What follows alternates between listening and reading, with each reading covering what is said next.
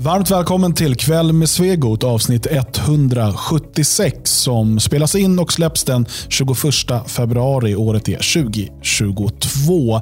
Du vet att du kan hitta en massa andra poddar också på vår hemsida svegot.se. Det här avsnittet blir lite annorlunda då vi har med oss eh, två gäster som vi kommer börja prata med. och Vi kommer prata om deras projekt i Göteborg, Vigridsvallen, som är ett gym och jag har ganska mycket mer. Men vi låter dem berätta själva. Efter det så kommer jag, Dan Eriksson, Björn Björkqvist och Magnus Söderman att diskutera utvecklingen i Kanada. För det handlar om så mycket mer än covid-19, corona, restriktioner och så vidare nu. Och Det som händer där och vad det betyder för framtiden. Vi kommer prata om massmänniskan, och var det egentligen är bäst att bo någonstans ifall krisen kommer. Nu lämnar vi över till inslaget med Mattias och Adam från Vigridsvallen. Ja, då har vi med oss eh, Mattias och Adam från eh, Vigridsvallen. Ni ska vara välkomna. Tackar. Eh, jag tänkte vi kastar oss väl direkt in på temat här, varför ni är här. Vad, vad är Vigridsvallen? Vi kan börja där. Det är, det är ett gym eh, vi driver i Göteborg. Eh, kort och koncist. Eh, men vi bedriver även andra verksamheter i den lokalen som vi även har gymmet idag. Mm. Jag känner igen Vigridsvallen. Det dök väl upp, vad är det, tre, fyra år sedan? Tre år sedan? Hur, hur gammalt är det? Det har funnits ett tag. Ja, jag tror vi drog igång allting 2019. Mm. Så det är ju tre år nu. Ja. Och sen försvann det? Ja, vi blev av med ett hyreskontrakt. Av lite olika skäl. Ja, ska vi prata om skälen eller ska vi gå förbi det bara? Jag kan dra det kort. De flesta känner till Antifa och de fick nys om vart vi höll till och valde att ja, hälsa på gymmet och, och krossa rutorna under nattetid så ingen mm. skulle märka det. Mm. Eh, och då, blev, då blev vi tyvärr av med kontraktet för vi hade korttidskontrakt. Mm. Nej, för det, det är ju, um, jag tror väl att de har gått ut och pratat om hur duktiga de var och sådär. Och då är det ju extra kul att kunna visa upp att uh, det, det, det, stoppar ingenting. Det, de kan uh, hålla på och jävlas bäst de vill, men, men uh, nu är verksamheten igång för fullt igen vad jag förstår det. Ja, vi omorganiserade bara och nu är det bättre, säkrare och större. Mm. Så de, bara, ehm. de bara gav oss en knuff på traven så att säga. Ja, då, då får vi passa på att tacka. Eller? ja. Vad bra reklam också. Jag tänker ett, ett gym, är det, är det så att säga, ni säger det är ett gym och sen så har ni lite annan, annan eh, verksamhet där. Men är det ett gym, ett gymgym alltså? Det, det är vanliga man ser när man går på stan. Ett, eh, liksom drop-in och man kan gå in och det är vanligt folk som går runt. Eller har ni liksom specialiserat er på att det är eh, lite mer sådana som vi kanske som, som söker sig dit? Eller hur, hur funkar det där? Är det öppet medlemskap eller är det att ni kör mer internt? Alltså det, det är ett mer slutet gym eh, mm. där man mer eller mindre kommer in på rekommendation. Precis, så man slipper eh, för, för det är ju så, driver man en verksamhet så visst, alltså, man ska ju ha rätt att bestämma vilka kunder och så där man har. Men vi vet ju också att sådana som, eh, såna som befinner sig på, på vår sida, det är ju sällan vi, vi står under samma, eh, samma liksom lagar och regler som alla andra. Så att, eh, det, det, kan ju vara skönt tänker jag för folk att veta att de som är där och tränar, speciellt kanske tjejer, um, kan, kan känna att okej, okay, det här stället, då slipper jag vissa, vissa problem som kanske då finns på andra ställen. Ja, men precis. Och så ska man ju lämna, glömma telefonen över helgen och den ligger kvar på samma bänk när du kommer tillbaka på måndag. Mm. Mm. Uh, och det är ju liksom, man, man, uh, man blir medlem uh, på rekommendation helt enkelt. och det är inte som ett vanligt gym utan det är ju lite mer old school på det sättet. Mm. Um, Berätta. Berätta, hur ser det ut? Nej, jag, jag, nu, nu, blir jag, nu blir jag lite sådär intresserad. Jag kommer dit, jag öppnar dörren. Va, va, vad händer? Då hamnar man i vår... Ja, kör du Adam. Nej, då kliver du in i våran, eh, ja, våran entré och butik.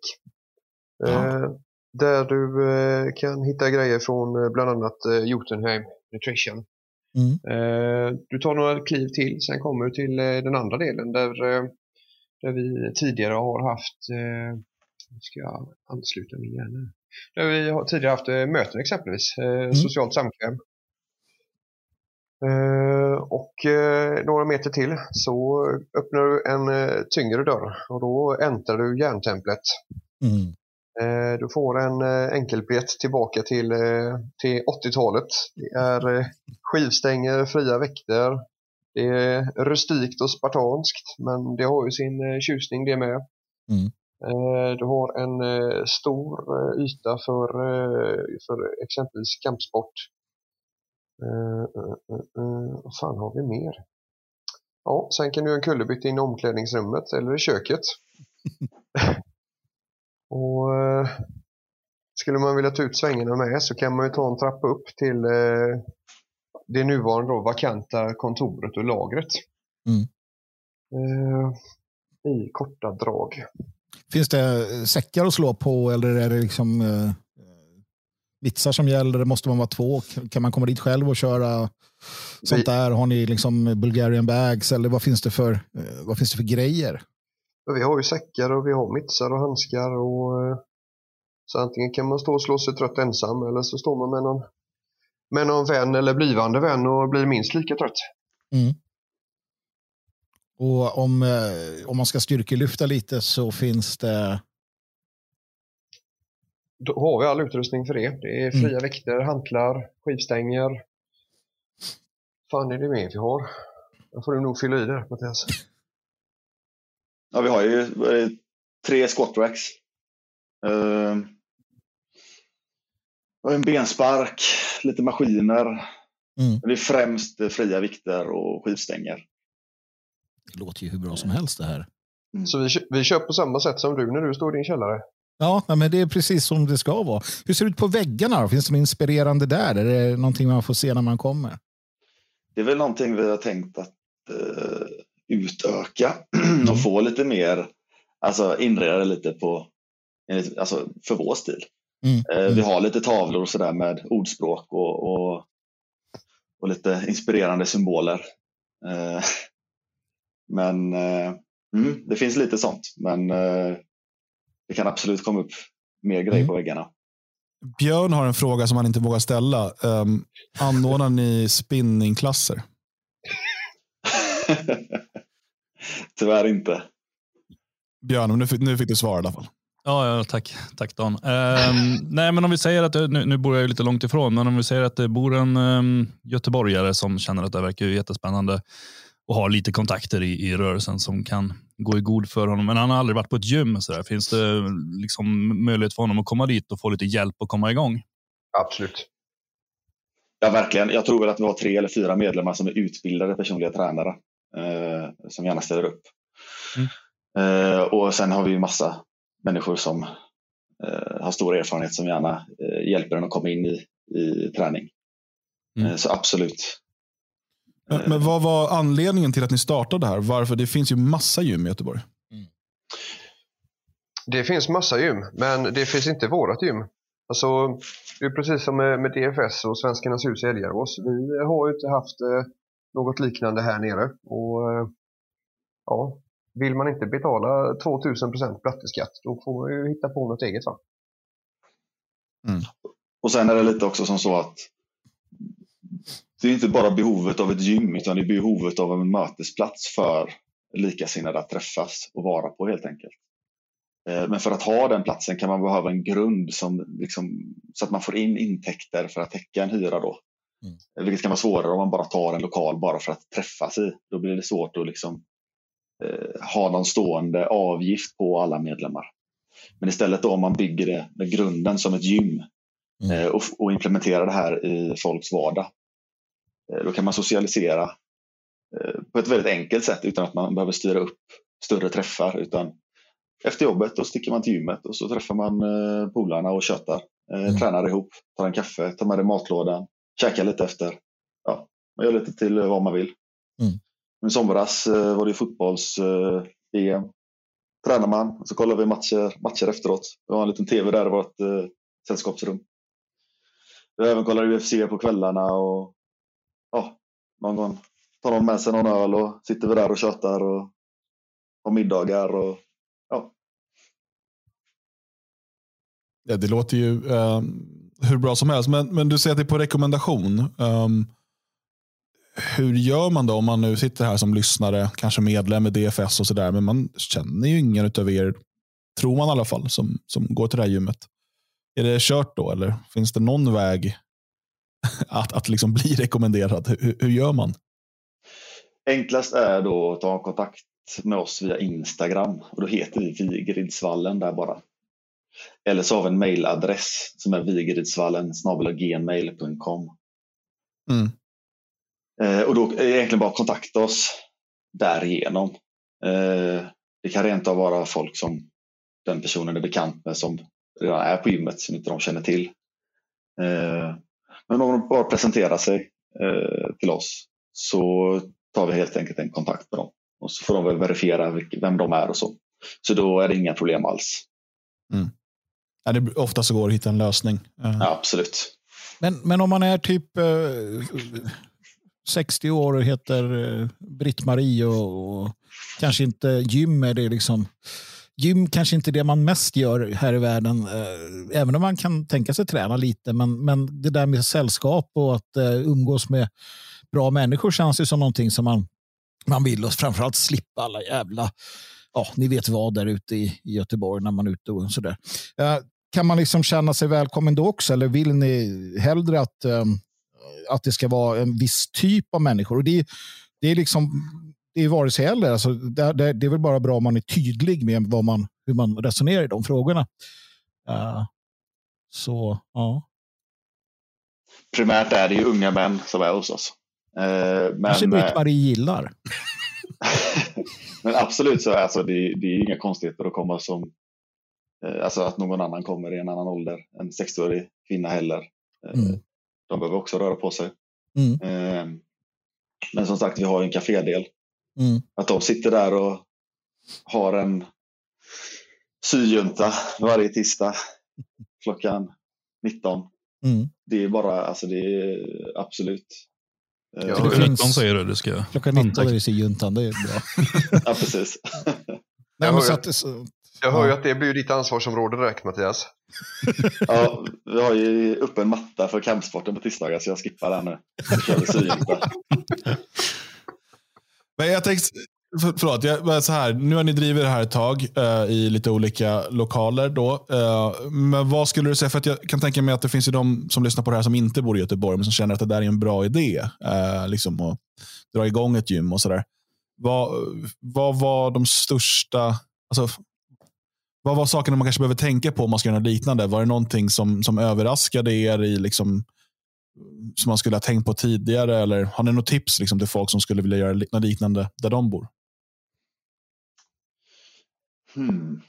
Man får avsätta tid och tålamod. Eh, I alla fall för oss här nere. så eh, Från första lokalen till nuvarande lokal så tog det, var det ju en, eh, en liten stund av, av arbete så att säga. För att det var ju inte bara det var ju inte bara att ta eh, första bästa. Alltså, eh, det, det har ju med bestämmelser om vad för verksamhet som får, får bedrivas i eh, fastigheten eller området och ja, byråkrat, byråkratiskt bla bla bla. Och sen så eh, när man väl har tagit sig över det hindret, ja då, då behöver ju en, eh, en, en stabil bas att stå på. I det här fallet då, det blir ju våra medlemmar i form av medlemsintäkter för att ha en ekonomi.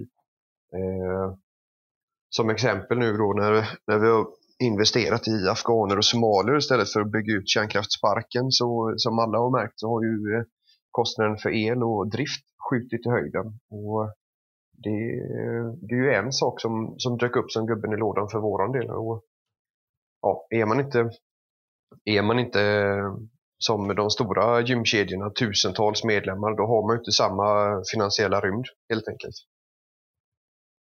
Mm.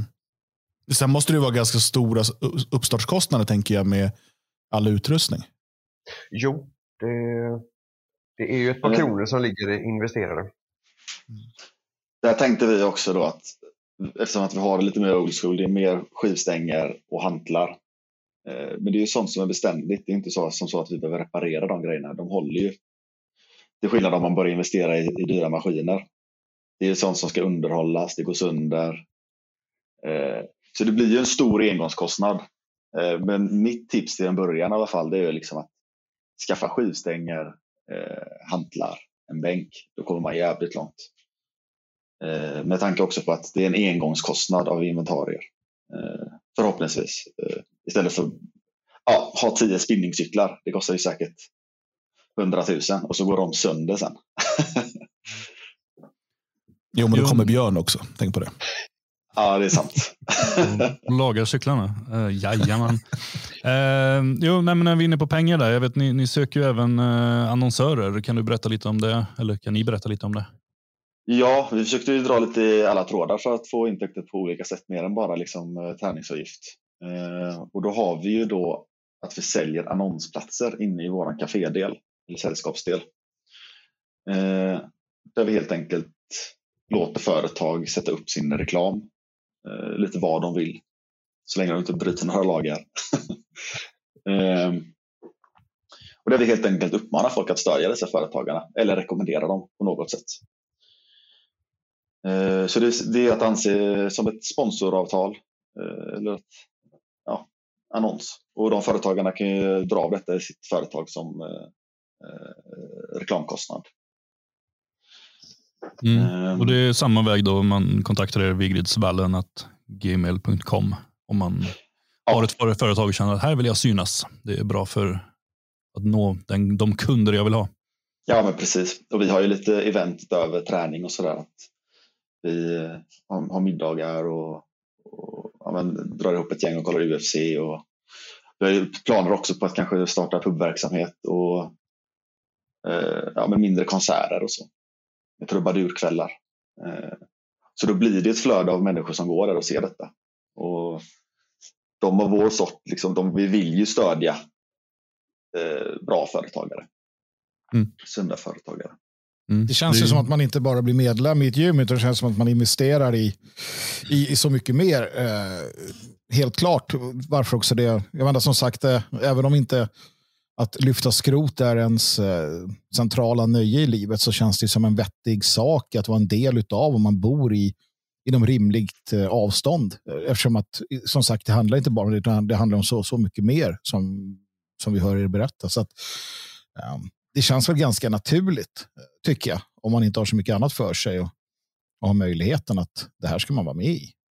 Ja, absolut. Vi ser ju gärna att det kommer någon som inte ens bryr sig om träning, som bara vill sitta och göra annat och kan stå... dra ihop sådana träffar. Han kan, han kan stå och snacka med alla som tränar. Ja, vägen. Exakt, så jobbigt typ. Så du sörplar kaffe i örat på när man bänkar liksom. Ja, precis. Kommenterar. ja, hur man ska göra egentligen. Exakt. Böj på kroppen nu. Nej, men vi har fått in förfrågningar och har schackturneringar och, och bokcirklar. Mm. Ja. Jag får så sköna Tysklandsvibbar av kombinationen gym och pub. Ja, ja, visst. Det, är, det är vanligt i Tyskland, men inte lika vanligt i Sverige kan jag säga. det, är fint. Det kanske inte, man, ska, man måste göra det ena innan det andra, alltså inte tvärtom. Det är viktigt att ladda med snabba kolhydrater. ja, både för och efter. Ja. Vi har ju kombinerat MMA med pub. det, det måste bli jättekul på slutet. Det beror på hur man lägger upp det. Om man kör puben först och MMA sen. Eller man lägger. Ja. Och just att alla förutsätter att de som är med och slåss också måste dricka. Ja, det låter som att ni har en uh, väldigt uh, bra verksamhet uh, på gång där nere och ni är redan ett, ett gäng som kör där. Så att, jag menar, från vår sida kan vi bara uppmana folk i Göteborg med omnejd att ta kontakt och och engagera sig, vara med, dels att stötta projektet och bli en del av gemenskapen. Det låter som ett, ett självklart steg om man, om man bor i regionen. Ja, jag ser ju också, mm, jag är inne på det fria Sverige och tittar. Det, det händer ju mycket saker i Göteborg i övrigt också. Jag vet i alla fall du Mattias är ju inblandad i, i den verksamheten. Där är ju också kampsport och styrketräningsmöjligheter och så. Så det är ju en väg att gå för att komma in i gemenskapen. Exakt. Så det är ett enkelt sätt att ta kontakt med oss via de evenemangen också. Så är man medlem så kan man kontakta oss via, det finns ett nummer där också. Så kontaktar man det så kommer man i kontakt med mig också. Ja, uh, ja, har ni något mer ni vill eh, berätta eller tillägga här innan vi avrundar och går vidare? Ja, jag undrar bara när Magnus kommer ner och kör sitt första yogapass. Ja, jag tänkte faktiskt eh, fråga om det. Möjlighet, har ni mattorna? Finns det mattor för det eller måste jag ta med mina egna? Jag har några stycken. Det är en, som allt annat så är det en prylsport som man köper på sig mer. Yogaklossar och sånt där. Är det något ni har eller måste jag ta med? Jag tror, jag tror, tror det hänger en matta va? Vi har ju, vi har ju campsportsmattan om inget annat. Den är ju på 60 kvadrat tror jag. Ja, men det, det, det börjar få plats på. det beror på vilka positioner du ska köra. Alltså, vissa ja, man vet aldrig. Men, men sen så förstår ni ju att då vill jag gärna ha, jag vill kunna ha min egen musik. Det är väldigt så här Mr Miyagi. Eh, lite zen och sådär. Så det får vara ganska lugnt och skönt i gymmet generellt. Men det väl... Där har vi ju en fördel med, med rådande ljudsystem. För det är ju bara att koppla upp eh, med telefonen då. Va? Så då, då tar du befälet helt enkelt. Just det. Ja, men det kan bli bra. Jag, jag tar det där samtidigt som ni kör någon, någon eh, Medan ni kör öppen matta, ja, men öppen matta då, då blir det mitt... det får, medans ni slår varandra, när ni slår varandra blodiga så kan jag göra lite eh, uppåtgående hunden samtidigt. Kombinerad eh, pub, MMA och yoga. Ja, det kan inte bli bättre. Det är så bra, det är så meta. Du vet inte vad meta betyder va? Nej, men det lät bra i sammanhanget. Jag skäms inte för mig. Nej då, jag kommer. Jag kommer. Enastående. Du är hjärtligt välkommen. Härligt. Ja, men då tackar vi för att ni var med här och um, ja, det enda vi kan säga är ju att uh, du som lyssnar och bor i Göteborg med omnejd, passa på att ta den här chansen. Uh, det är något som borde finnas i alla städer. Nu gör det inte det, så lycka hos er i Göteborg. Stort tack till Mattias och eh, Adam från eh, Vigridsvallen. Vi eh, gör ju det här kväll med Svegot och alla andra poddar på Radio Svegot ehm, på kärlek och livsglädje. Men också tack vare er som är stödprenumeranter som ser till att vi kan satsa och verkligen ehm, utveckla Radio Svegot. Och därför vill jag passa på att tacka er som har blivit stödprenumeranter sedan senast. Och där har vi då Semlan 9955, Filip 1483, Niklas T, Njord 09, Bandit 84, Mats 92B, Jalle, Petter 12, Friskvind, Kalle, Peter F, Robin E, Jonas M och Berry Harrison. Eh, och Sen har vi fått in ett gäng donationer också och de tackar vi såklart för. Eh, Peter han har skickat in tre donationer eh, med, med texten. Första med texten till Björns oskrivna epos eller hallonsoda. Den andra med texten munskydd till danbarnen. Och sen mm. den tredje med texten Magnus till kulturminister. Ja, men det skulle jag kunna säga ja till. Ja. Sen har jag fått in en donation från Roger också och han skriver ingenting utan han tänker bara att det här tar ni hand om. Så st stort tack eh, till alla er som är med och stödjer. Och som stödprenumeranter får ni också tillgång till våra bonuspoddar. Och eh, nu, eh, senaste bonuspodden handlade om min tid i Nationaldemokraterna och Nationaldemokratisk ungdom. Och nu på torsdag kommer podden som handlar om Magnus Södermans tid i svenska motståndsrörelsen. Just det, och det är preskriberat vid det här laget. Så att, ja. Jag tror att jag erkände en massa brott också i senaste. Ja, jag, försökte ju, jag försöker ju locka fram det där. Ger. ja, det, det måste ju vara preskriberat, eller? Det beror på vad det var för brott. Jo, nej, det är preskriberat. Mord preskriberas kan... ju aldrig, så jag kanske skulle lämnat den biten. Ja, vissa detaljer där kan det vara tyst om kanske. Ja. ja. Sen bara, eh, innan vi kommer in uh, på det vi vill snacka om här så vill jag säga att det finns fortfarande sex biljetter kvar till tioårsfirandet av vårt poddande. Men, varför det? Jag vet inte, de gick åt jättefort och sen trodde nog folk att det var slut. Mm. Men det är ju så att den eh, 19 mars så firar vi tio år av poddande. Eh, vi gör det med eh, nuvarande och gamla medarbetare och en massa lyssnare. Det kommer vara musikaliskt framträdande utav Älskall. Det kommer vara massa nostalgi och bakom kulisserna historier. Ehm, så att om du vill delta på det här så behöver du vara stödprenumerant och då går du in på svegot.se 10 som siffror, alltså svegot.se 10 och den här länken fungerar bara om du är inloggad som stödprenumerant. Om du är medlem i det fria Sverige så kan du också boka biljett via friasvenskar.se under evenemangen där. Och på tal om evenemangen, det är massor av nya evenemang utlysta i hela Sverige. Eh, det ligger jag tror, ett 30-tal evenemang utlysta just nu. Eh, det lättaste sättet att komma åt dem är att du går in på detfriasverige.se och så klickar du på kommande evenemang. Då kommer du till en lista och så kan du klicka igenom där och se om det är någonting eh, som du vill och kan delta på. Helt enkelt. Men det var väl nog med formalian. Eh, tänker att vi ska prata om utvecklingen i Kanada och kanske i synnerhet i Ottawa, men, men i hela Kanada. Eh, och Det här kanske känns som någonting vi skulle hållit i stabsläge, men det här handlar väl inte riktigt om covid-19 längre, va Magnus? Nej, det tycker jag inte att det gör. Absolut inte. Det har slutat handla om covid-19. Det var, det var en, som så mycket annat vi kan se. Eh, man försöker utveckla sociala poängsystem och eh, hela den här biten som drar över västvärlden nu. Så så det, det handlade inte om, om covid-19. Jag vet inte om det någonsin har gjort det, men låt oss inte hoppa ner i det hålet utan, utan fokusera som du säger på det som händer i Kanada. För det som händer i Kanada är eh, viktigt för att det är det för det är så pass nära oss, kanske inte rent geografiskt, men utifrån samhällssystem, Eh, till och med närmare oss i Sverige och Europa än USA. USA är annorlunda mot Kanada på många sätt, medan Kanada är ganska likt Sverige med flera sådana här välfärdsstater och eh, liberala demokratier Eh, på ett sätt som, som kanske man inte riktigt tänker på. Ganska nära Storbritannien naturligtvis och så vidare. Med politiska system, hur människor tänker och, och sådär. Um, vapenlagar och, och vad du nu vill. Och det blir så väldigt tydligt då eh, vad som kan vänta oss. Uh, och Det är utifrån det perspektivet jag tycker man ska se på Kanada. Det är därför det har varit så viktigt att följa. Också på demonstranterna, deras agerande, uh, hur de, deras retorik, vad de har gjort, vad de inte har gjort framför allt. Eh, för att det har i princip varit ett alltigenom fredligt, eh, fredligt eh, liksom, ehm, fredliga aktiviteter helt enkelt. Och, och hur man då möter det och hur Justin Trudeau har låtit och och så vidare. Så det finns väldigt mycket här eh, som är värt att titta på.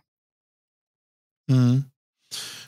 Det är lite svårt, var, var ska man börja någonstans? Vi har ju pratat om, om den här eh, lastbilskonvojen tidigare då, eh, och vi hade ett helt avsnitt om det i podden Stabsläge.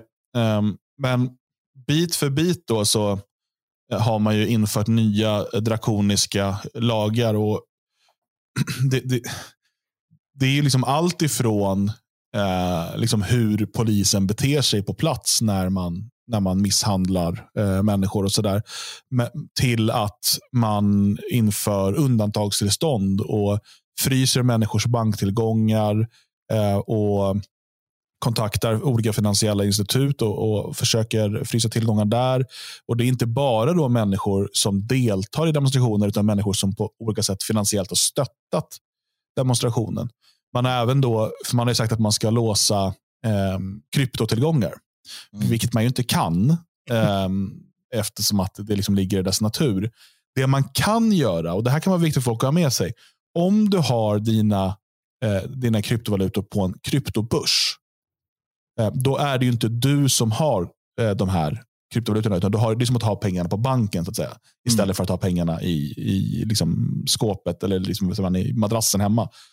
Men om du har, och där gick eh, en av de största kryptobörserna, eh, Kraken, gick ut och sa det att det kan vara så att man kommer försöka eh, liksom, få oss att frysa och då måste vi, för att liksom behålla våra licenser, och så där, då måste vi eh, gå med på det och vi måste låsa då ditt konto till exempel. Mm. Eh, så att vi uppmanar alla som är oroliga för det att ta ut sina pengar eh, och ha dem eh, liksom själv. Um, och ni som håller, håller, på med krypto, ni fattar vad jag menar. Jag bara vill poängtera här att liksom det, det, går inte att på något sätt stoppa dig, alltså ta din krypto ifrån dig om du har dem i din madrass så att säga. Men har du dem på en börs som lyder under till exempel amerikanska eller kanadensiska eh, licenslagar så finns det sådana såna möjligheter. Och det där, så det är en sak som man har gjort det här.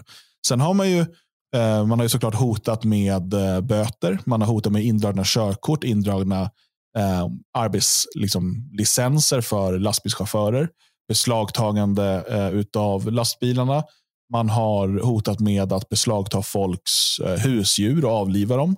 Eh, alltså det, det, det, är så många saker här som man eh, går ut med för att få ett stopp på de här protesterna. Och De som protesterar har sagt att det de vill ha är ett möte med Trudeau eller någon av hans närmaste för att kunna diskutera det här.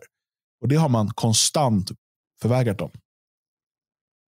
Precis. Jag tror att eh, en bra början är faktiskt eh, att läsa lite från en text som kom ut idag tror jag på GP, Göteborgs-Posten av Adam Sveiman. Uh, han sammanfattar det här ganska bra. Jag, jag, jag, vill nog börja i den änden. Och det är de två sista styckena i den texten. Jag kan läsa dem här.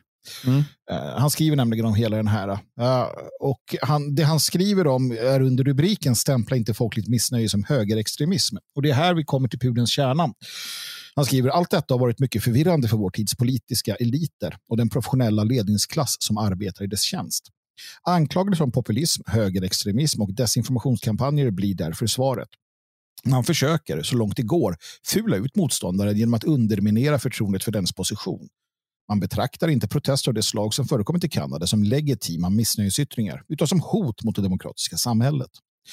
Vad Trudeau och många med honom avslöjar genom denna inställning till politiska meningsmotståndare är att de själva har blivit maktfullkomliga och tappat förståelsen för stora delar av befolkningen. De är så övertygande om förträffligheten i det egna politiska projektet att de inte kan förstå hur någon skulle kunna vara emot det. Mm.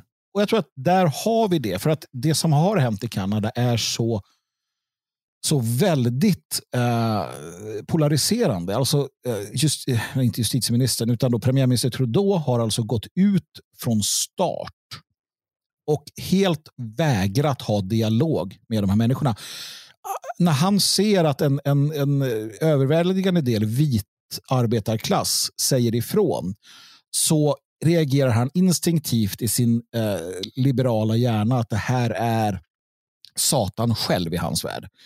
Uh, han blir helt förblindad utav, och det har man sett från ett hat gentemot de här människorna. Att det finns en annan sik och svarta människor och muslimer och allt möjligt som har stått på barrikaderna med de här lastbilschaffisarna, det spelar ingen roll. För det här är samma Trudeau som knäböjde uh, under BLM, som trots att BLM också satte delar av Kanada i brand, uh, Eh, de stora upploppen som var också där, som han sa att han hade förståelse för. Och att polisen skulle vara, man skulle vara försiktig med att, att ta i med hårdhandskarna. Och, och polisen beordrades att, att gå ner på knä och så vidare. Det är samma Trudeau. Det är samma Trudeau som, som har vid flera tillfällen sagt hur viktigt det är med Eh, med demonstrationer och att man ska få visa missnöje och liknande. Men sen är också Trudeau den som har öppet sagt att han imponeras av Kanadas diktatur. Han gillar diktatur, för det är ett bra sätt att få saker att hända på. Han är på något sätt och har varit och växt fram som kanske den, den moderna liberala demokratins alltså en ärketyp för den. Det är, det är så här de är. Uh, och, och, Det vi inser nu, och jag hoppas att alla inser det, det är att när människor kommer samman och det kommer ske i Sverige också. Även om det blir en Alltså, det har vi ju redan sett delvis, de här frihetsdemonstranterna. När du har svarta, och du har vita, och du har blåa och du har alla möjliga. Men alla är högerextremister, alla är nazister i eh, elitens ögon. Va? Så det här tror jag är det, det stora som, som vi ser hända. Också. Mm. Ja, det är ganska talande för att den här, de här Black Lives eh, demonstrationerna pågick ju också under ko dåvarande coronarestriktioner. Um, inte bara i Kanada utan i många andra länder. Och Man valde att inte agera utan man ansåg ju, man hade till och med någon teori i amerikansk media bland, från om det var CDC då, att um, viruset smittar inte om man demonstrerar för goda saker. Mm. Um, och ja, redan där borde ju folk ha fattat att det här alltid fan, det är något som inte stämmer. Liksom. Men, men det värsta är att det du säger är ju sant. Alltså, ja, ja. Bara så att ni vet, det var inte så att det där är något vi hittar på, utan man sa det. Man sa att när du demonstrerar mot Black Lives Matter eller för Black Lives Matter så är det inte farligt. Mm. På riktigt sa man det och folk sa ja, ja, nej, men så är det ju. Mm. Um, men om vi ska vända på det här lite då, för att få en diskussion.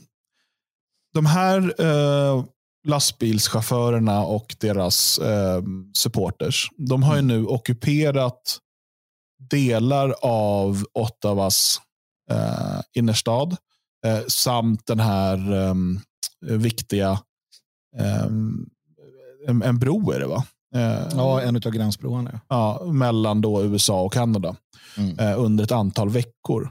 Mm. Är det inte rimligt att staten, eh, när det inte går på annat sätt, med våld tar bort dem som ockuperar och, och hindrar eh, det vardagliga livet och, och sådär? Jag tycker det är jätterimligt egentligen. Eh, men, men, men då, frågan är ju mycket större än så. Alltså, ehm, någonstans så har man ju vägrat lyssna på folkligt missnöje väldigt, väldigt länge. Alltså jag, jag har ju full förståelse för de som väljer att ockupera gatorna och broarna. Som väljer att gå ut och, och ställa sig i vägen, som väljer att eh, på varje sätt kräva att någon lyssnar på dem. Det är ju inte speciellt konstigt. Sen är det väl kanske också rimligt att staten agerar emot. Men, men sättet de gör det på är ju, ja vad ska man säga, det, det, det är ju väldigt, väldigt konstigt och väldigt vidrigt och väldigt talande för, jag, jag tycker att Magnus läste upp det från Schweman. Jag trodde aldrig jag skulle hålla med honom om någonting. Uh, men, men det, är, det, berättar så väldigt mycket, för det är där de står och det är precis samma typer av människor som vi ser på alltså, socialdemokratiska höjdare som lever i en helt annan värld när de twittrar och sådär. Det, det, de saknar ju totalt förståelse för varför människor är arga och väljer att bara se dem som fiender istället för att försöka på något sätt sätta sig in i vanliga människor. Vad, vad är det som händer? Varför gör de så här? Det är de helt ointresserade av.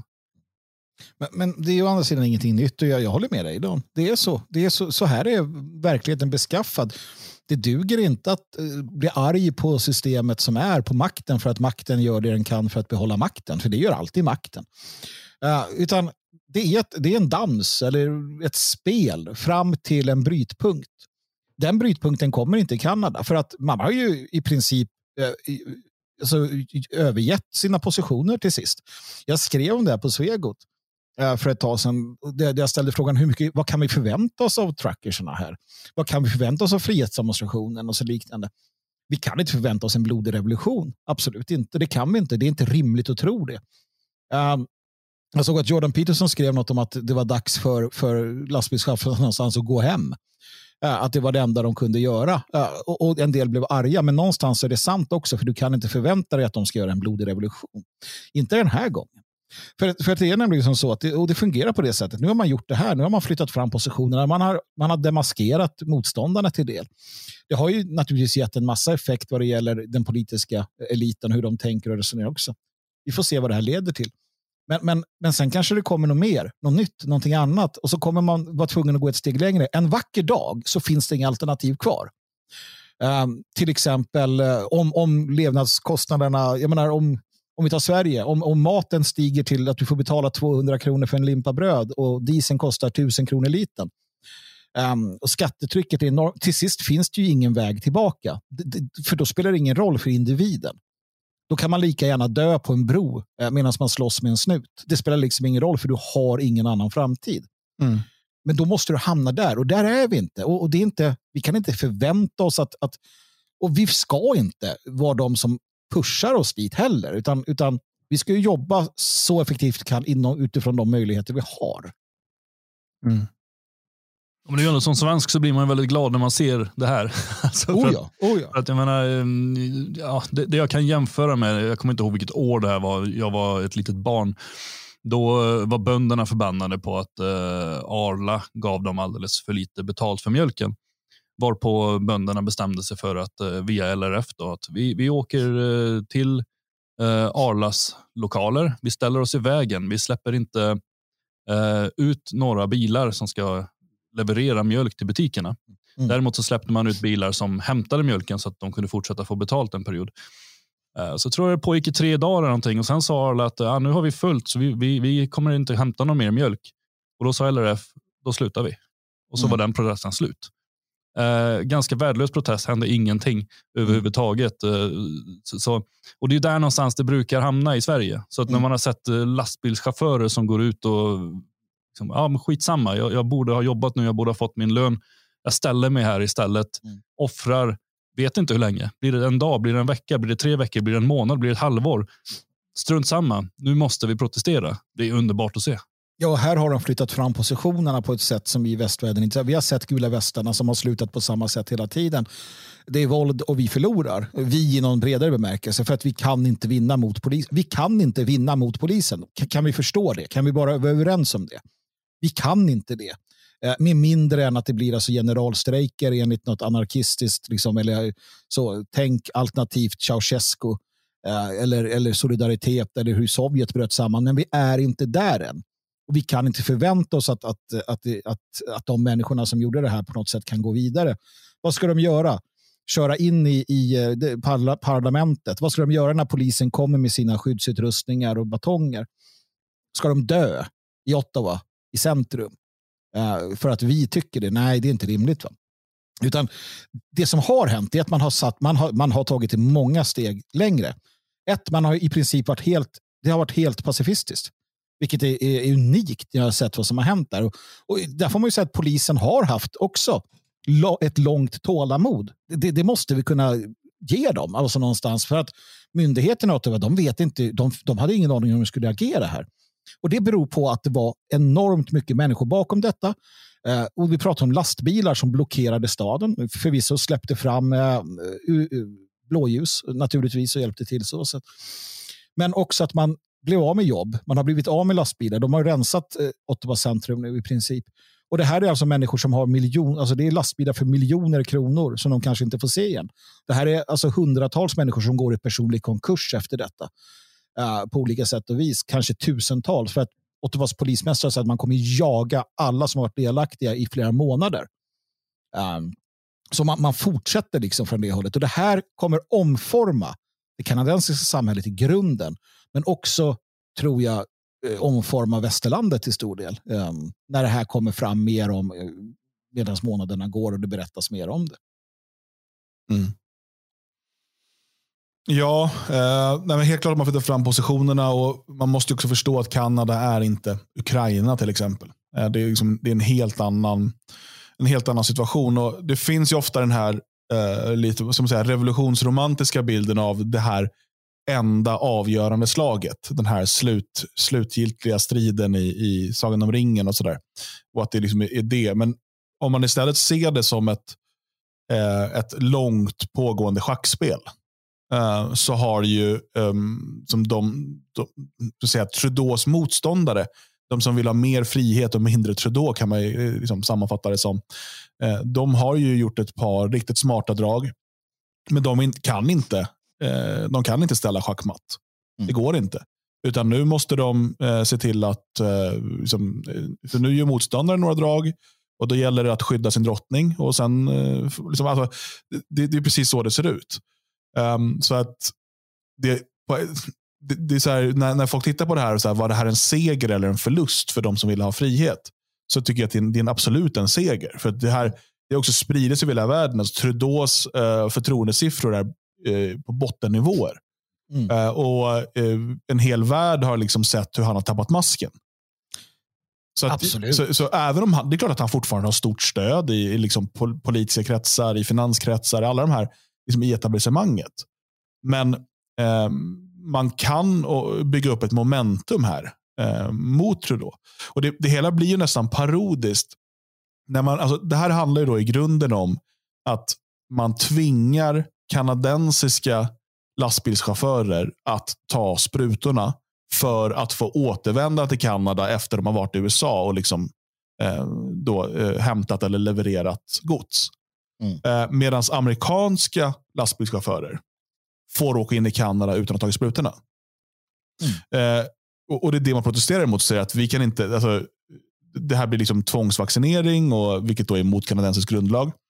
Um, och det här, de här, det här måste bort, utan vi måste kunna åka eh, in i Kanada utan, eh, liksom, utan att ha tagit sprutorna. Och det här då samtidigt som vi ser massor av europeiska länder, inte minst de skandinaviska, som i stort sett säger att corona finns typ inte längre. Det är ingenting att bry sig om.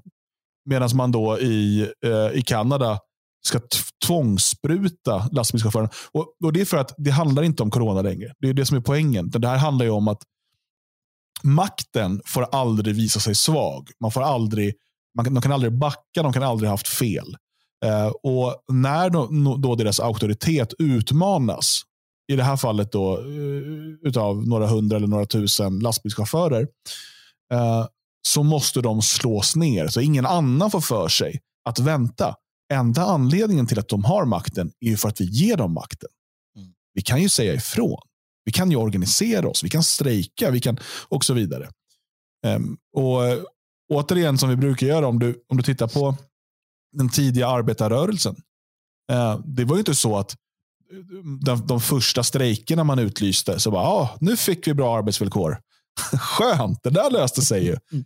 Utan det var ju många långa, blodiga strider och, och liksom tre steg fram och ibland fyra steg bak. Liksom. Det, det är så det fungerar.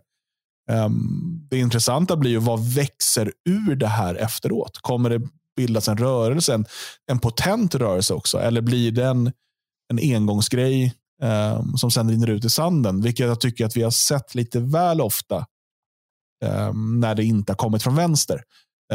där har ju vänstern en mycket längre erfarenhet och uh, de har också organisationer och föreningar och liksom strukturer um, som helt enkelt jobbar vidare. Plus såklart tentaklar in i maktens korridorer um, som gör att det påverkar på det sättet. Så att det ska bli väldigt intressant att se hur det här följs upp.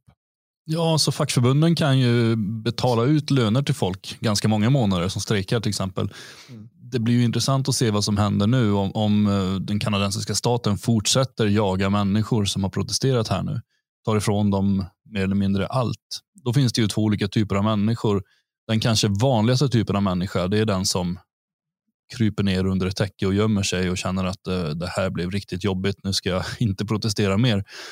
Men det finns också en grupp människor som kommer bli riktigt, riktigt farliga i så fall. Som känner att ja, men nu har ni tagit allt ifrån mig. Eh, vad har jag nu att förlora? Och det, det, det, kan ju sluta riktigt illa för alla parter om, om, om staten nu inte kan agera lite vänligt och förstå vad det är som har orsakat det här utan bara gå på det, det kan bli enorma hämndaktioner. Jag tror också att det är en skillnad här. Du tog upp vänstern där Dan och det är förvisso sant. Men hela det här gamla paradigmet har ju också fallit någonstans. Förr så var det höger, vänster, det var väldigt tydligt ideologiskt. Um, och vänstern då byggde upp marschen genom institutionen och så vidare. och så vidare och så. Uh, det vi ser nu är ju faktiskt mycket större. Alltså det, det som har växt fram de senaste 10-20 åren, eller sen Bush pratade om sin nya världsordning, det är ju en, egentligen så delvis en, en, en, liksom, en, hel, en, en helhetssyn på världen och jag dristar mig till att säga en andlig syn på världen. Eh, värderingar, frihet, sådana tankar och, och funderingar. Um, och sen har den andra den här äh, liksom, världsordningen med materialismen i grunden och sådär. Det här har varit en väldigt sakta gående process, men men, men det finns någonting här som gör att det här är på djupet eh, någonting helt annat. Det är inte höger-vänster längre. Vänstern visade sig vara, precis som högern egentligen, samma skrot och korn någonstans. Och det vi ser idag är ju den här äh, liksom, eh, eliterna eh, som är någon form av vänsterliberaler, eh, fri företagsamhet, vad det nu ska vara för någonting. Svårt att definiera, men globalister helt enkelt mot eh, mot så den globalistiska minoriteten mot en frihetlig, om jag använder det begreppet här, men, men det är inte riktigt rätt. Men människor som, som står upp för vissa principer och vill ha frihet och sen en stor massa däremellan som inte riktigt vet vad det blir av det hela. Uh, och, och de globalisterna sitter på makten. Så att någonstans, det här som händer i Kanada, det som, det som vi såg i Stockholm och på andra ställen, det är ju någonting helt annorlunda i det att, att det lägger grunden för någonting som jag tror delvis kommer um, jag tror att det kommer växa. Jag tror att det kommer på djupet i samhället förändras. Vi, vi, I Sverige till exempel så har vi en, en, en växande skara som, som tillhör de här vad heter det, du vet när man ska bli en fri, man, man skriver ut sig ur samhället, man, man ska bli en fri människa, lite som, som de här burger uh, ja, i Tyskland. det är någonting natural citizen. Eller något ja, precis, och, och, man kan tycka man vill om det, men det, har, det, det, är många som kommer från helt, alltså, inte alls nationalister i grunden som vi har koll på, då, men, men människor som bara, vad fan är det som händer och de vill inte ha det så här. Um, och det är början på någonting så mycket större och det kan ta 10, 20, 30, 40, 50 år innan det här slår igenom. Men, men det har väckts tankar och känslor. Och man inser när man ser vad, vad Trudeau gör att vänta nu, friheten finns ju inte. Uh, men sen då att man och Det här kommer också visa sig på, i skillnaden mellan städer och landsbygd vad det lider också tror jag. Uh, arbetarklass och, och medelklass. Och, jag tror att den stora breda medelklassen också kommer börja känna av det här. Och, och det är farligt för systemet när medelklassen vänder sig emot dem. Jag tror att det är på gång. Som sagt, det kan dröja ett par decennier.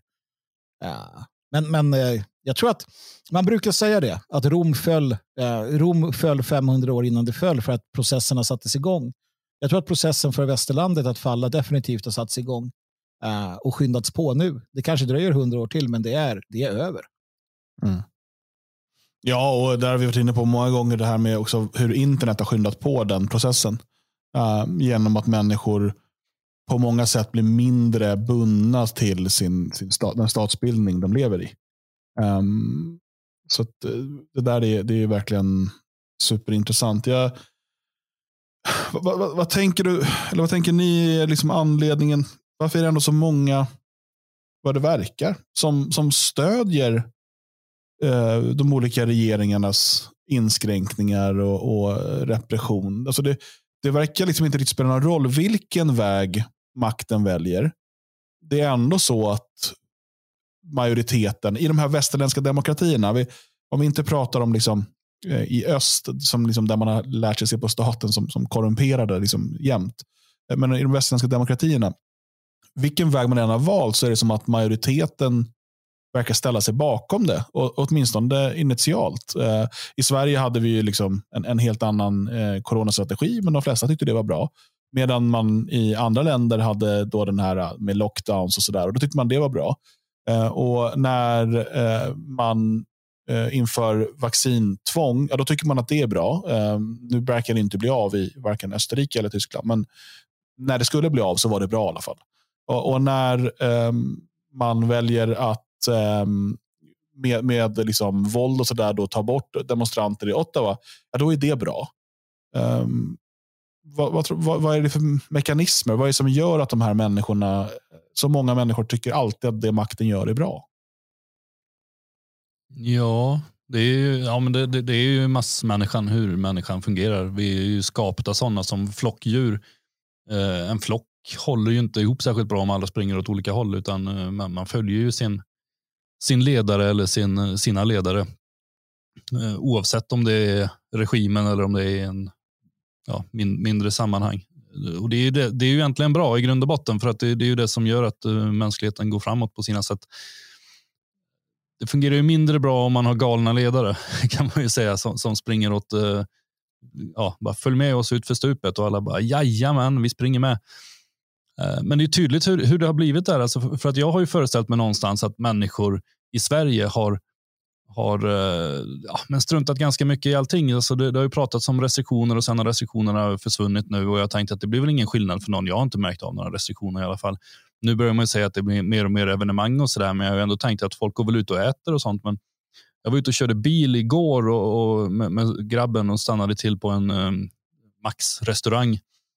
Uh, och det var så fullt där inne. Det, det, så att vi bara, äh, men vi, vi äter i bilen istället. Och så satte vi oss på en parkering och åt. Eh, och bara ett par veckor innan, eller några veckor, en månad kanske, så, så var vi förbi samma ställe och då var det tre, fyra stycken inne, samma klockslag. Så det verkar som att folk, eh, folk verkligen lyssnar på staten på ett sätt som jag eh, förvånas över. Och Sen säger de att ah, men nu är det ingen fara längre och då ska alla ut och trängas och sitta tätt. och så här. Innan så har folk inte ens vågat gå ut och äta. Det förvånar mig. Jag trodde inte det var så vansinnigt galet med, med människor. Men uh, tydligen är det så. Och det, är, det enda jag kan förklara det med är ju alltså mass, massmänniskan. Att man uh, följer vad andra gör och vad andra säger. Mm. Jo. Jag, jag instämmer. Det, det, är det enda man... Vi har sett det i realtid. Uh, andra har sett det under andra epoker i människans historia. Men, men det är inget nytt under den solen. Och därför måste man också förstå hur en opposition måste arbeta. Vad vi ska arbeta med och vad vi ska göra. Och så hur man, hur man når ut till de här människorna. För att de, de svänger åt vilket håll den månde vara. Um, så är det bara. Och det är ju jättebra om man har makten. Ja. precis, precis. För att, för att ta det som händer då i och jag har ju sett det här, framförallt blir det tydligt på sociala medier. De, de är ganska bra på det sättet att, att man kan säga lite vad man tycker där. Folk har ju den där känslan äh, att de kan vara ganska ärliga. Äh, till exempel när vi har sett hur poliser i Kanada nu eh, på, på, interna forum på Telegram där de njuter av att få slå eh, liksom civilbefolkningen. Hur de njuter av att rida ner dem med hästar och spara några till oss och spöa och sådär. Och det är helt acceptabelt. Eh, det säger en del om hur kåren fungerar och den är likadan i Sverige. Det ska vi inte tro någonting om.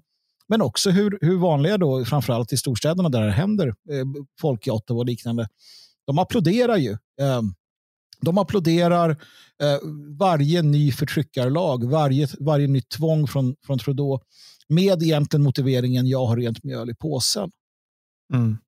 Och, och, och, Det är så det fungerar. Och Det är det här som man efter andra världskriget och det är det här som är det hela som gör att man, liksom, man, man fnissar nästan lite åt det. Det, att det är precis det här som de liberala demokratierna säger sig ha försökt motverka sedan 1945 genom pastor Niemüllers uttalande om först kom de efter dem och sen kom de efter dem. Och när de kom efter mig så fanns det ingen kvar att säga någonting. Allt det som de själva har predikat till populasen eh, har ju fallit platt för att de visar sig, som Sveiman skriver, de är de här förtryckande eh, diktaturerna. Liksom. Precis, jag tog också i det där stabsläggavsnittet så, så eh, bad jag om ursäkt, eller ja, inte riktigt, men jag, jag pudlade angående ett uttalande från Göran Rosenberg som jag kritiserat mm. tidigare. Um, och Det finns ju en viktig poäng i det också, skillnaden mellan demokrati och majoritetsvälde. Mm. Alltså om, om vi nu lägger en uh, positiv innebörd i demokrati så som, så som man, makten gör och så vidare i den här liberala demokratin. Att liksom, det handlar inte bara om att majoriteten ska styra utan att minoriteterna måste respekteras. Eh, och Det behöver inte bara vara liksom etniska eller religiösa minoriteter utan också då politiska minoriteter. Um, och man, för att argumenten som man ofta ser att så här, ja, men, eh, majoriteten i Kanada är emot eh, trucker-demonstrationen. Eh, så då kan man ta bort den. Mm. Det är ju en, mm. det är en väldigt farlig dörr att öppna och börja tänka så att bara det som majoriteten håller med om ska få liksom demonstreras för. Mm. Eh, och alla andra, är det, en minor, är det en minoritet som sympatiserar med en åsikt, då kan man behandla med de människorna hur som helst. För att majoriteten tycker ju inte så. Mm. Och det där är ju, eh, om, man, om vi då ska försöka ta demokratin på något sätt i, i försvar här, så är ju det där en pervertering av demokratin, men som makten gärna använder sig av när det passar. Mm. Att så men titta nu, majoriteten tycker så här. Men jag tänker någonting annat som, som kan ligga bakom också hur, varför som massmänniskan och såklart och, och varför man visar sitt stöd för makten. Det är ju eh, att så många människor eh, gör en, en undermedveten riskkalkyl. Alltså när vi talar om radikala förändringar i samhället eh, och, och, vilket det alltid är. Jag menar, något som går igenom en förändring som går igenom genom att man ockuperar en huvudstad och så vidare är en radikal förändring. Mm. Um, så vet man aldrig vad man kommer få, men man vet vad man har. Och om man lever med uh, stora fasta utgifter, man lever liksom uh, med uh, små marginaler på olika sätt, så är man också på ett sätt mindre fri. Um, för att du är mycket mer beroende av stabilitet. Du är mycket mer beroende av att eh, liksom, och mycket mer eh, ska man säga, eh, det, det, är mycket mer eh, att du vill upprätthålla liksom status quo, att du, vill, att du vill behålla det som det är. För att det är, du gör den riskkalkylen att det kanske blir bättre med det andra, men det är också en risk att det kommer bli jäkligt svajigt och då kommer mina marginaler vara körda. Mm. Um, jag tycker det här aktualiseras av en, uh, ett inslag på SVT som jag tänkte vi ska lyssna på som handlar om vart det är bäst att bo om det blir ekonomisk kris. Um, för att Jag tycker att det ger lite stoff för den här uh, diskussionen. Uh, så vi kan lyssna på det här inslaget. Bostadspriserna varierar ju runt om i landet och det gör inkomsterna också. Men var har man bäst ekonomi? Storstäder som Göteborg, Malmö eller Stockholm här lägger en familj med två vuxna och två barn som bor i hus i genomsnitt 37 procent av disponibel inkomst, inkomst efter skatt, på boendet. Där lägger man en väldigt stor andel av sin disponibla inkomst på boendet och beror på de väldigt, väldigt höga bostadspriserna. Är det något som sticker ut där? Malmö så sticker ju faktiskt ut lite grann. Eh, man har höga bostadspriser men man har definitivt lägre inkomster än i till exempel Stockholm. Så när man tittar på Malmöborna eh, och vad de har kvar att leva på när boendet och rimliga levnadskostnader är betalda så ser man att de har betydligt mindre än till exempel stockholmarna. Mellanstora kommuner som Trollhättan, Växjö eller som här Sundsvall. Här lägger familjen i hus i snitt 28 procent av inkomsten på boendet. Ja, fördelarna för de som bor i de här mellanstora kommunerna är ju att bostadspriserna är betydligt lägre. Eh, och det gör att en lägre andel av den disponibla inkomsten man har går till boendet. Och det gör att man kan unna sig annat, som till exempel restaurangbesök, unna sig att ha en bil till exempel, som många storstadsbor är tvungna att eh, prioritera bort. De minsta kommunerna som Skinnskatteberg, Ockelbo och Sorsele här behöver en familj med två vuxna och två barn i hus bara lägga 21 procent av sin inkomst på bostadskostnader. Ja, många lever ju i tron att eh, de som bor i storstäderna har den bästa ekonomin. Men jag skulle vilja hävda att eh, de som bor i landets 40 minsta kommuner, det visar i alla fall våra undersökningar, att de har oftast väldigt god ekonomi. Eh, dels därför att bostadspriserna är betydligt lägre. I genomsnitt så kanske priserna är 15 procent av vad bostadspriserna är i storstäderna. Och det är klart att med så mycket lägre boendekostnader som det innebär så behöver man inte eh, så hög lön för att kunna ha stora marginaler i sin hushållsekonomi.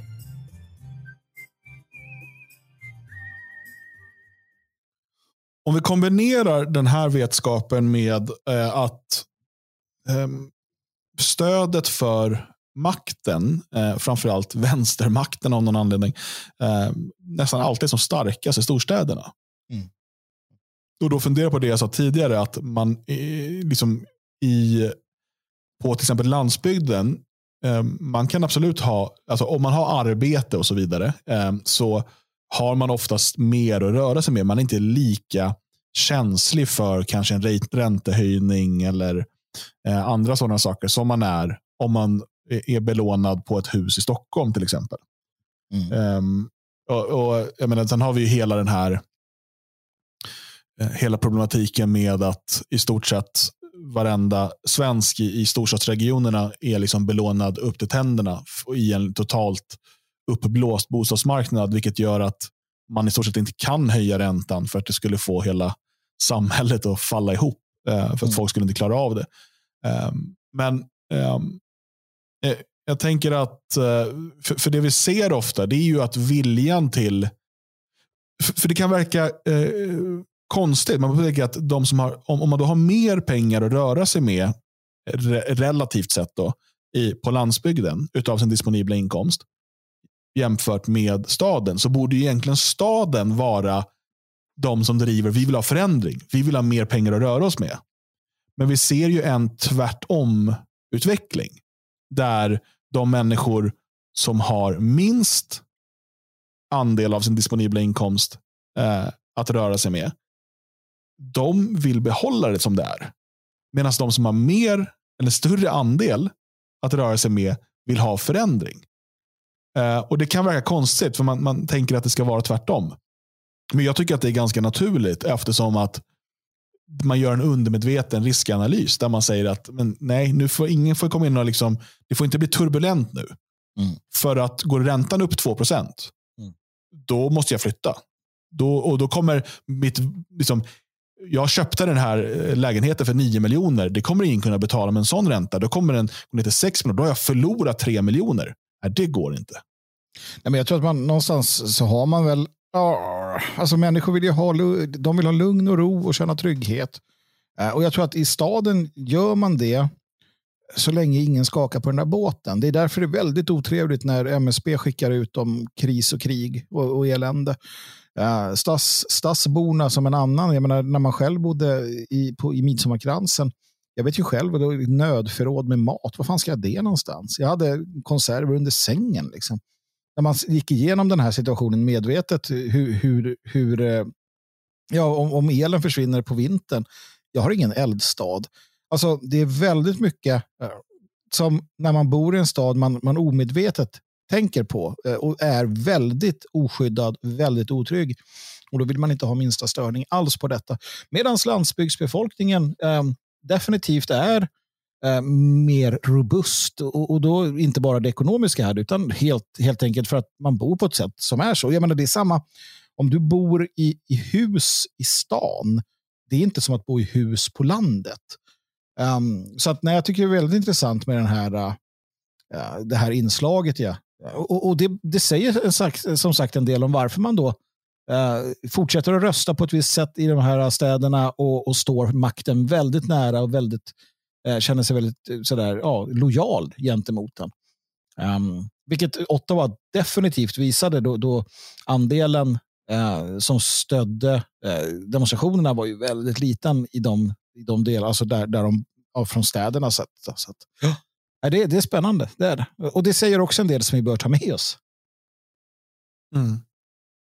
Det säger också en del om, så för dig som lyssnar, att det, det, det är dumt att bo i storstäderna. Ja, så har, man, har man möjlighet att ha ett arbete, en inkomst, mm. visst du får ju sänka lönen din och så, men det, det är ju klart och tydligt, den disponibla inkomsten, det, det är bara så. Alltså, det går inte att säga nej, utan så är det.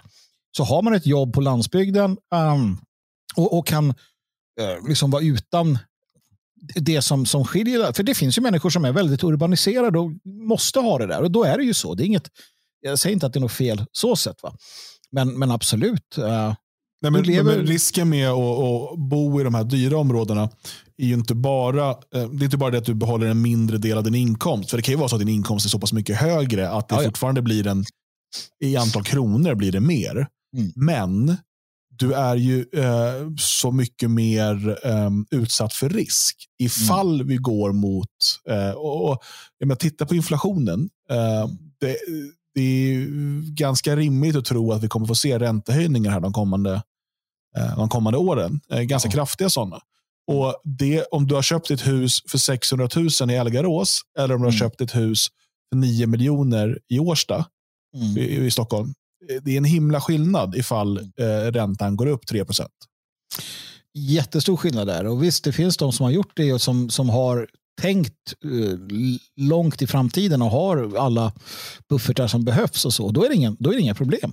Jo, men, ja. en, en, en, annan sak än att det bara blir en dyrare eh, avbetalning då. För då kan man, ja men jag har bundit på fem år och sådär. Bla bla. Mm. Ja, det är en sak. Men värdeminskningen, alltså med höjda mm. räntor så sjunker ju värdet för människor kan låna mindre pengar. Om priserna går ner med 20% i Elgarås som exempel, mm. så rör det sig om några hundratusen i värsta fall. Mm. Går de ner med 20 procent i, uh, i Stockholmsområdet så rör det sig om miljoner. Uh, ja. Och det är ju då att om du sen, eller när du sen vill flytta eller Eh, någonting, eh, alltså ska sälja, så kommer du inte få tillbaka det du har, har belånat. Det här tror jag att de flesta som köper hus är medvetna om, men det gäller ju att tänka på det.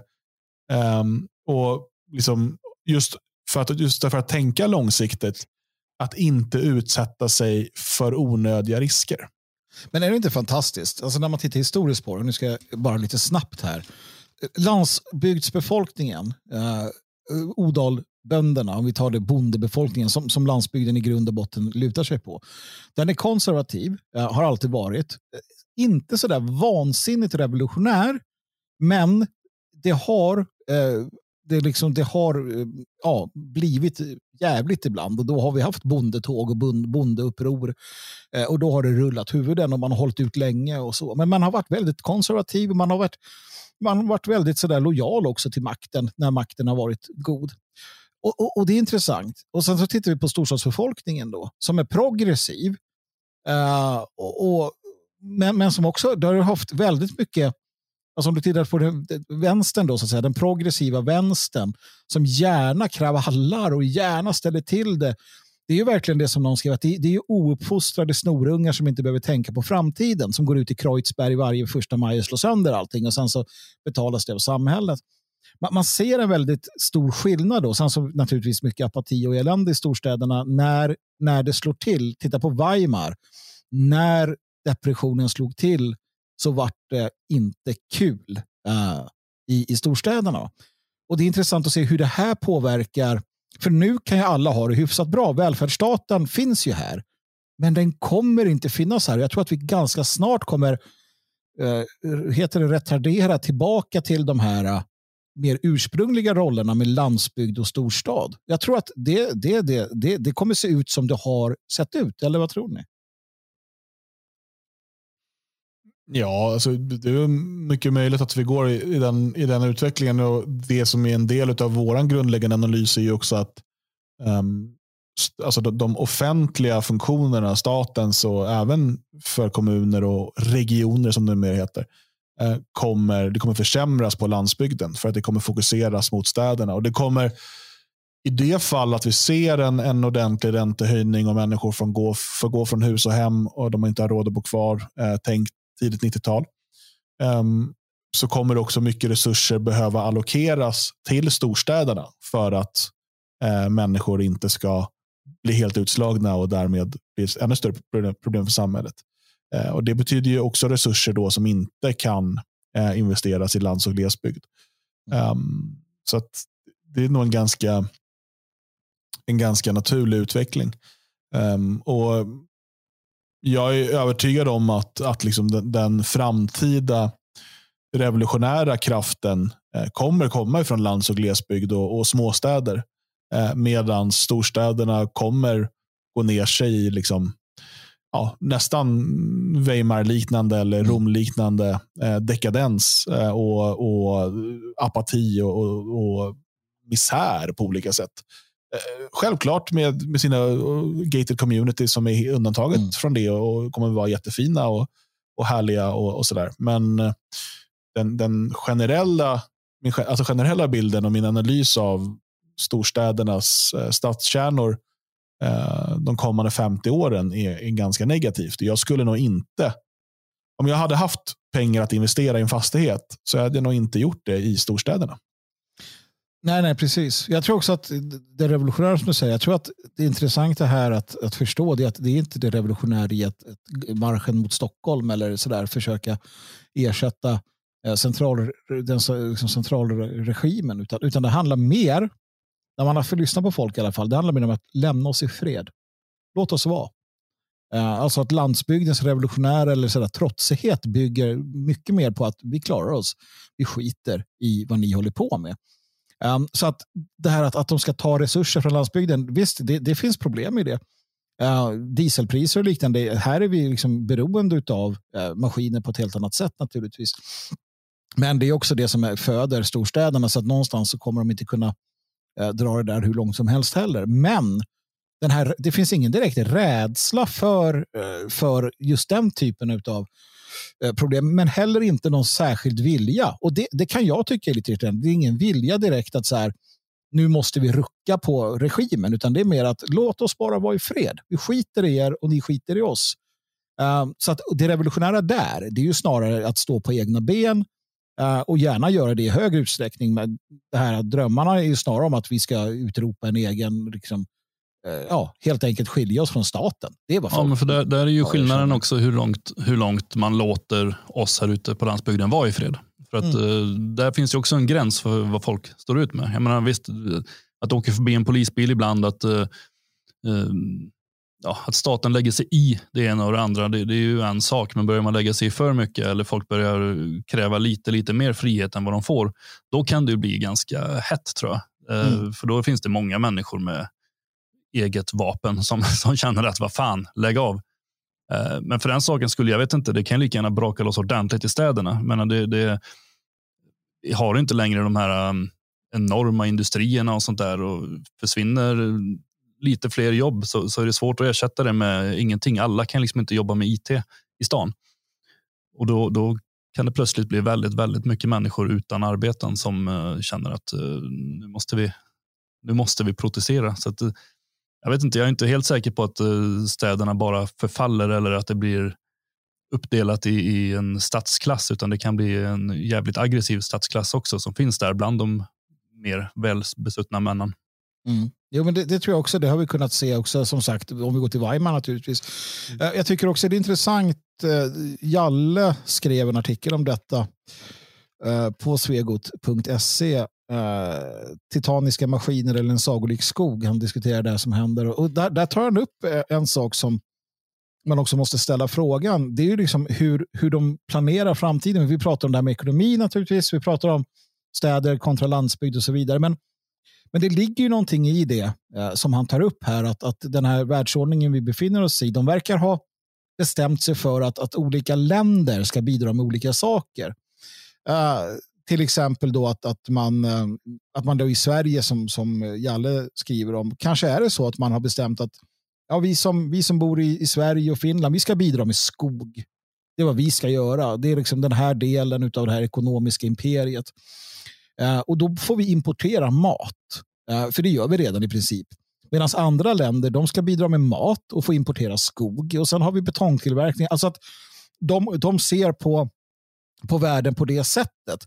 Och, och, Tänk om det är så då att det handlar inte om, och det kanske nog vi ska sluta oss till, det handlar egentligen inte om att man måste byta ut befolkningar. Det handlar egentligen inte om att man måste göra ditt eller datten, mångkultur och massinvandring, utan det handlar i grund och botten om att du måste få Eh, befolkningar som går att styra. Befolkningar som du kan då säga att det här, i den här, i liksom, ja, i det, eh, Sverige AB, där tillverkar vi det här och det här och det här. Och då har vi, för att få människor att bara acceptera detta så måste vi blanda upp lite grann, för det vet vi, det är sönder och härska och så vidare.